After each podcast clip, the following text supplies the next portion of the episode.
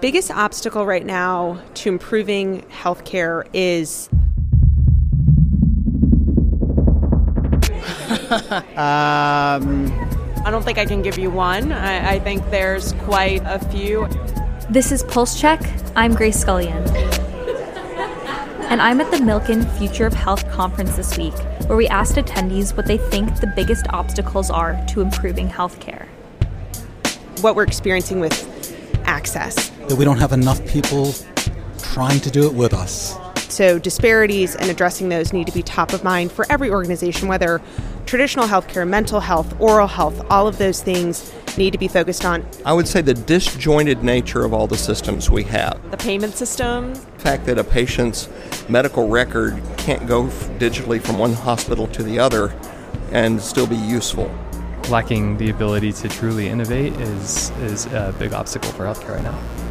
People's trust in innovation and science so this is something we've seen with the COVID uh, pandemic that a lot of people didn't trust the vaccines and the treatments. So people's trust in science and the system is, is a big obstacle. I think the big part is it's such a changing country, it's such a changing landscape that underrepresented and underserved communities are still facing drastic gaps in terms of access and care.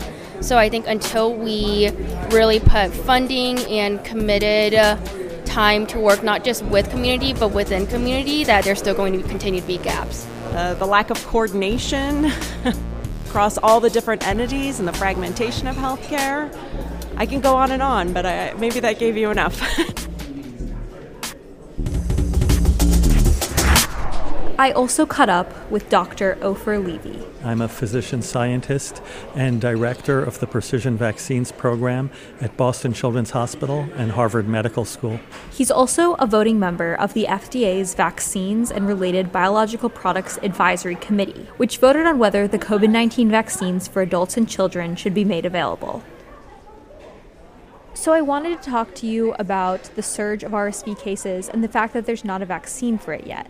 White House COVID response coordinator Ashish Jha said we might have an RSV vaccine by next fall. Do you agree with this prediction? And where are we in RSV vaccine development right now? Well, it's a very interesting uh, area. Uh, before COVID, it was the number one cause of infant hospitalization in these United States. So RSV is very well known to us as pediatricians. I'm a pediatric infectious disease specialist after all. We have not had a vaccine. This traces back to the 1960s, where an effort to create a vaccine against this virus went wrong. They used a killed version of the virus, and unfortunately, uh, it actually caused worse disease in children who got infected and even some deaths. This was in the 1960s. That set back the field of RSV vaccine research by 20 to 30 years. Big Pharma didn't want to touch the topic, too risky. We've now had a lot of progress in the uh, realm of vaccinology, not just mRNA vaccines, other types of vaccines, including those that incorporate adjuvants, molecules that boost an immune response. And we now understand much better the type of protective response we want to induce in an infant to protect them from RSV. But they're also looking at immunization of pregnant mothers so that the mom can pass the antibody to the baby when it's born. And that's another approach to protect newborns from RSV. So there are a number of technologies technologies out there. They're in clinical trials. We're starting to see some uh, positive results. So it is possible, as Dr. Ashish Jha says, it is possible uh, that within a year or so we may have an RSV vaccine that's poised for approval. As always, I will always uh, reserve my judgment until I see the data on the safety and efficacy. Those are always the two topics that the FDA Vaccine Advisory Committee looks at. Vaccines you give to healthy people, they better be safe. Got it. And so the most popular COVID vaccines are mRNA. Certainly in the United States. In the certainly, United States. Yeah, certainly, yeah. Could you get, tell us what you think or what it looks like the vaccine technology might be for these new RSV vaccines? Well, again, there are different approaches. Some companies are looking at mRNA based approaches for RSV vaccines. Some are looking at subunit vaccines where you look at a piece of the virus, a protein, maybe add an adjuvant, a molecule to enhance or boost an immune response. Mm-hmm. Some companies are looking at maternal immunization, immunize the mom, and the pregnant mom passes antibody to her newborn to protect that newborn. So there are different approaches. There are many clinical trials going on around the world. So I wouldn't want to prejudge a year mm-hmm. out which technology may prove itself. We just came out of a session about the mRNA revolution. It has has been a revolution. It's a, a new technology that is now proving itself, and we're very lucky to have it. It is saving millions, if not tens of millions, of lives around the world. And still, there's room for improvement. Those mRNA vaccines need freezing at negative 80 degrees Celsius, which are expensive freezer systems, not practical in some rural areas and in poor parts of the world. The vaccines are costly. The vaccines require multiple doses, and it's not very practical to tell people you need three, four, or five doses with multiple boosters. So there's more work to be done.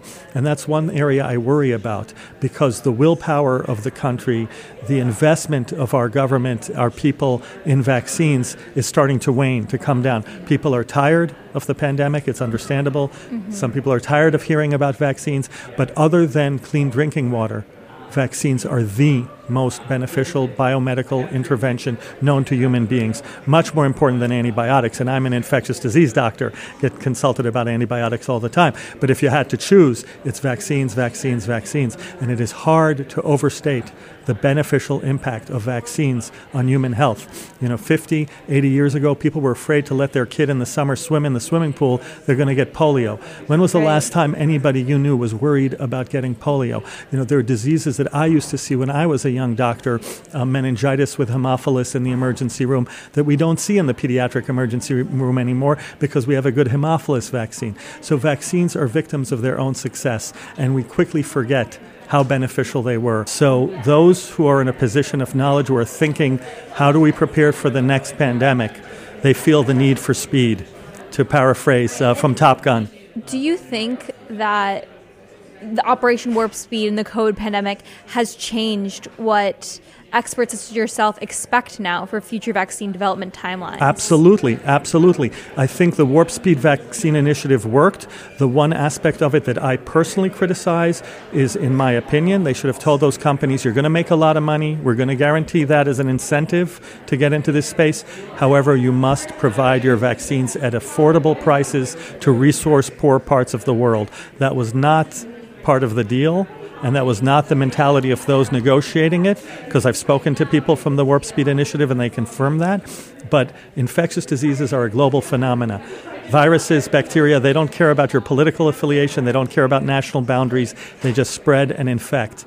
And so it requires global solutions. So the one hole, in my opinion, and how to do it better next time is yes, have a warp speed vaccine initiative type approach, but ensure that you have clauses that you can uh, ensure that the companies provide vaccines at affordable cost to resource poor parts of the world so we don't have variants developing in other parts of the world that come uh, to the homeland. So, what do you think are some of the most important questions we should be asking right now, and what are your biggest questions? Yeah, um, a major uh, question that I think isn't sufficiently addressed, and it came up in some of my commentary on the record, serving uh, on, on the VRBPAC committee, is that we need better knowledge of the correlates of protection for these mRNA vaccines.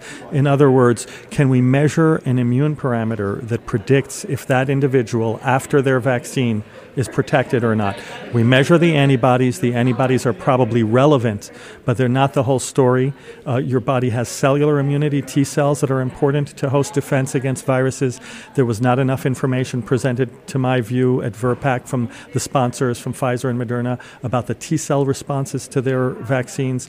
And uh, we would value a national effort to rigorously define the correlates of protection because that then allows immunobridging studies, studies where you power not necessarily on the prevention of clinical disease, but if you have a next generation mRNA vaccine, you can measure the immune response. And if you know how that immune response response correlates with the, how strong your protection is and how durable it is, that's a very practical approach. So we need better uh, research into how the mRNA vaccines protect. And our precision vaccines program at Boston Children's and Harvard is pursuing that now using a variety of technologies, including our ability to model the human immune system outside the body.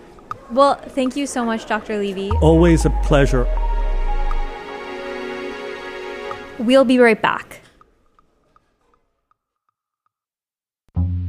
At the tail end of the conference on Tuesday, Senator Tim Kaine took to the stage to discuss his advocacy for more funding to study long COVID, which he has had since getting COVID more than two years ago.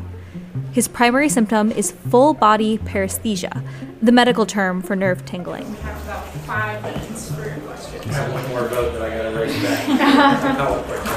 Kaine gaggled with reporters after the panel and took a question from Axios about how funding for long COVID might be impacted if there's an end to the national health emergency. So I still think that push is strong, and I, you know, Gene asked me if I was too optimistic, and I might be, but I still think that there is a good likelihood that we're going to get an omnibus, and that that omnibus is going to include long COVID research funding to the NIH. It's a little bit about causes and cures, but also on the treatment side of the kind that I gave. And I think you'll see an omnibus by year that will include some additional funding in this NIH research space.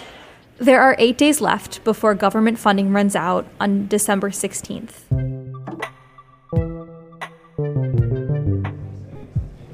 And that's our show. Our music is by the mysterious Breakmaster Cylinder. Annie Rees and Brooke Hayes are our producers. Our healthcare team editors are Eli Reyes, Dan Goldberg, Barbara Van Tyne, Beth Belton, and Shawn Zeller. Jenny Ament is the executive producer of audio at Politico. I'm Grace Scullion. Subscribe and follow Pulse Check for a new episode every day. And subscribe to our newsletters where you can read this reporting Pulse, Future Pulse, and Prescription Pulse. Thanks for listening.